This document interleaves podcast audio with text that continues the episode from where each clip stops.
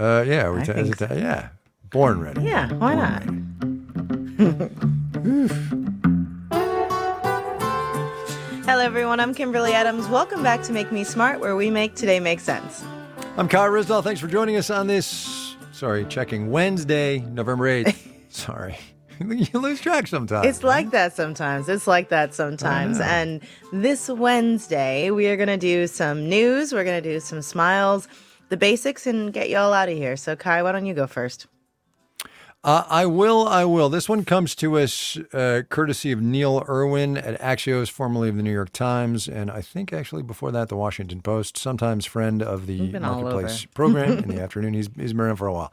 Super sharp guy. Anyway, Neil points out in his newsletter uh, today um, a, a white paper-ish thing from uh, the Aspen Economic Strategy Group, which is a big think tanky thing affiliated with the Aspen Institute, led by, among other people, um, Hank Paulson, former Treasury Secretary, Tim Geithner, also former Secretary of Treasury.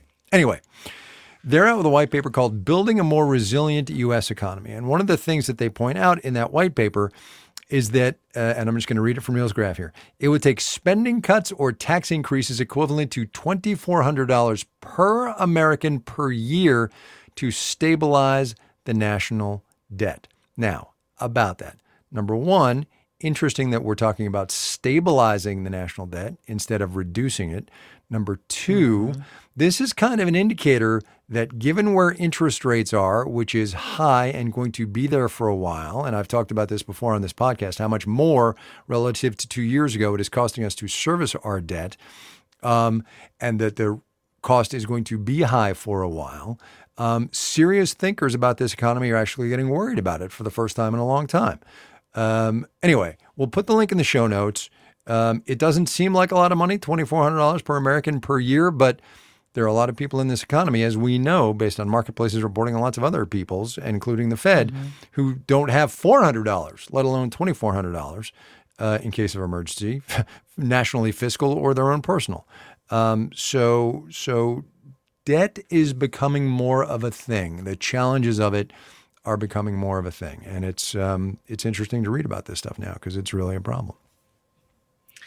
It's fascinating to hear that number broken down like across all mm-hmm. Americans when most of the, you know, serious thinkers that you're talking about actually think that most of the burden should be picked up by people at the higher end of the income yeah, scale. Yeah, so yeah, for example, yeah, yeah. you know, simply taxing more of people's income for Social Security would fix the Social Security problem if you just like right, right. tax people's income at a higher, like beyond the cap that it's at right now, you'd fix right. that problem pretty easily. It's just, you know, the political will for it is not necessarily there. Um, or even yeah. something like reducing benefits for people who are already extraordinarily wealthy and have other retirement, you know, options would help the problem. Again, no political will for it. So that two thousand four hundred dollars per person, yeah, but like most of the people having serious conversations about actually fixing this don't want it spread across everybody. Right, right, right. Exactly. Anyway, that's my news. What do you got?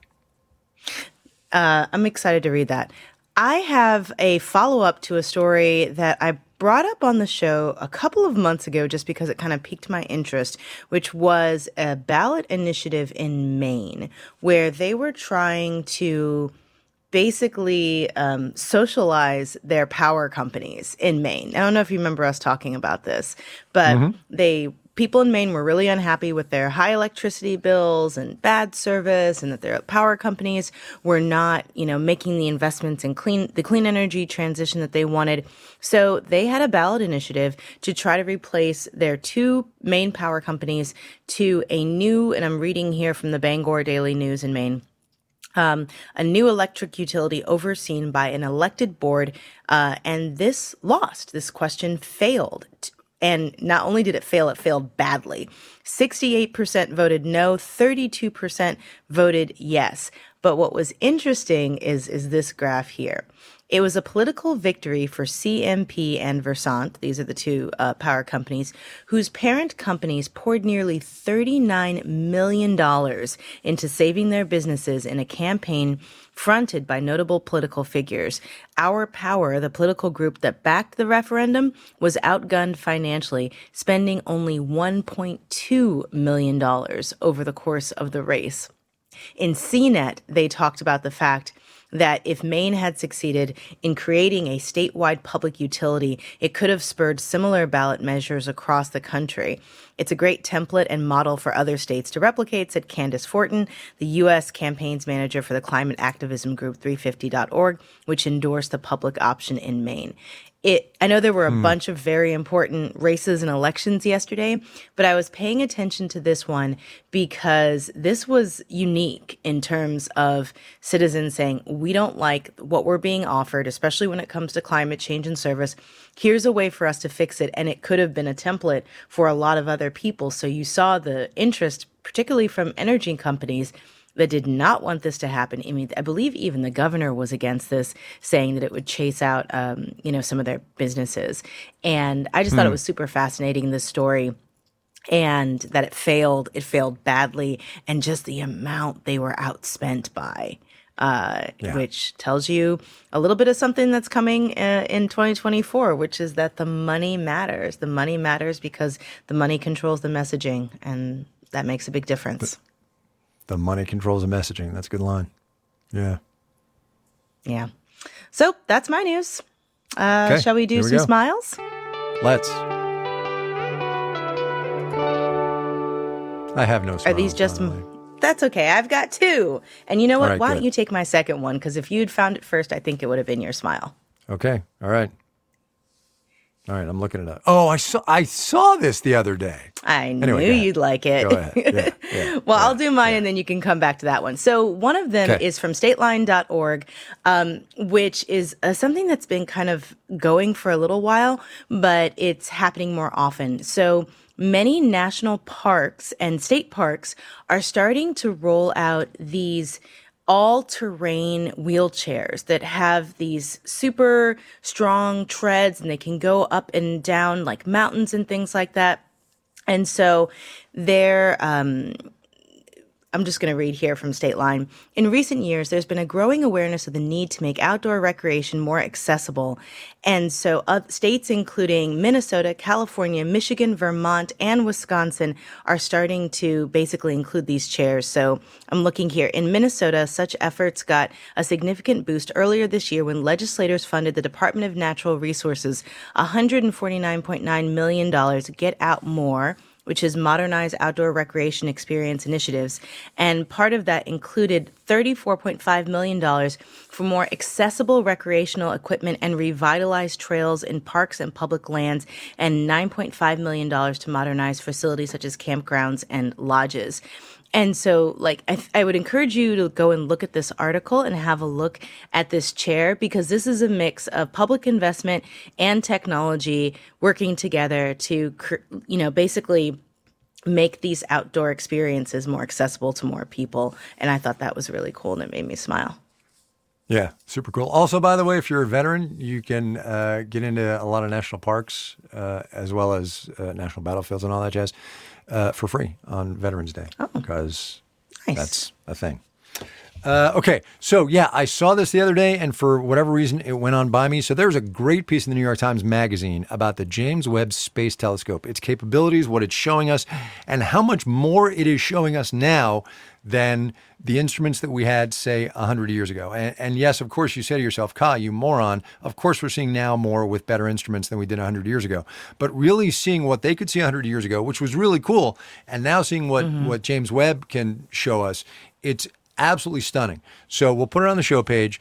Uh, the imagery is absolutely incredible. It is it is totally mind-blowing. And if you're some kid flipping through the Sunday New York Times Magazine because your parents left it lying around or something, and this introduces you to space imagery, astronomy, all those things, it's it's absolutely incredible. And I highly recommend it. And yes, thank you, Kimberly, for um, suggesting it. It's it's truly extraordinary. What stunned me about that piece was I had no idea they had photos that clear and that precise in the late eighteen hundreds yep, yep, of yep, space yep. and nebula and, you know, s- stars. And like, I knew that they had blurry pictures, but I didn't realize that they'd gotten them that precise. Yep. And I wonder how much of that had to do with the fact that there was just less artificial light competing, you know? Oh, and yeah, so, good point. Yeah, of course. Sure. As as sure. we've had more artificial light competing, even though our cameras have gotten better, the photos have had more of a hurdle to overcome because of more artificial light. Anyway, super cool piece. And, and the visual interactive on the New York Times website is just beautiful yeah, it's really and, good. and so well done. Yeah. It's really good. Yeah. Okay. That is it for us today. We're going to be back tomorrow, um, and that's our show where we play clips of audio and talk about it. So if you heard a story this week with some audio clips that you think we should chat about, it caught your attention, um, or you have something to say about it, let us know. We might include it in our Thursday show, so send it to us at make me smart at marketplace dot org. And you can also call us and leave us a voice message. Yes. Voice. Oh, yes. I was supposed to be done. five oh eight, you be smart. It's all right. Jay's just doing whatever he wants. Make Me Smart is produced by Courtney Berg. Seeger Allen Rolfes writes our newsletter. Today's program was engineered by Jay Siebold. Our intern's Neil Farshabandi. It's like being ushered off at the Oscars or something. I know, anyway, right? Yeah. Ben Talladeh, Daniel Ramirez composed our theme music. Our senior producers, Marissa Cabrera. Bridget Bodner is the director of podcasts. And Francesca Levy is the executive director of digital. Got it there in go. for you got it in. We're done. Whew. We all want to be our best selves, but it can be an expensive journey. From experimenting with alternative medicine. I was working with a natural, holistic nutritionist and never really thought about the cost. To splurging on fast fashion. I was spending like all my tips. I was definitely spending like two hundred dollars a week. I'm Rima Hreis, host of Marketplace's This is Uncomfortable. This season, we explore the cost of self-care and the real motivations behind our spending choices. Listen to This is Uncomfortable wherever you get your podcasts.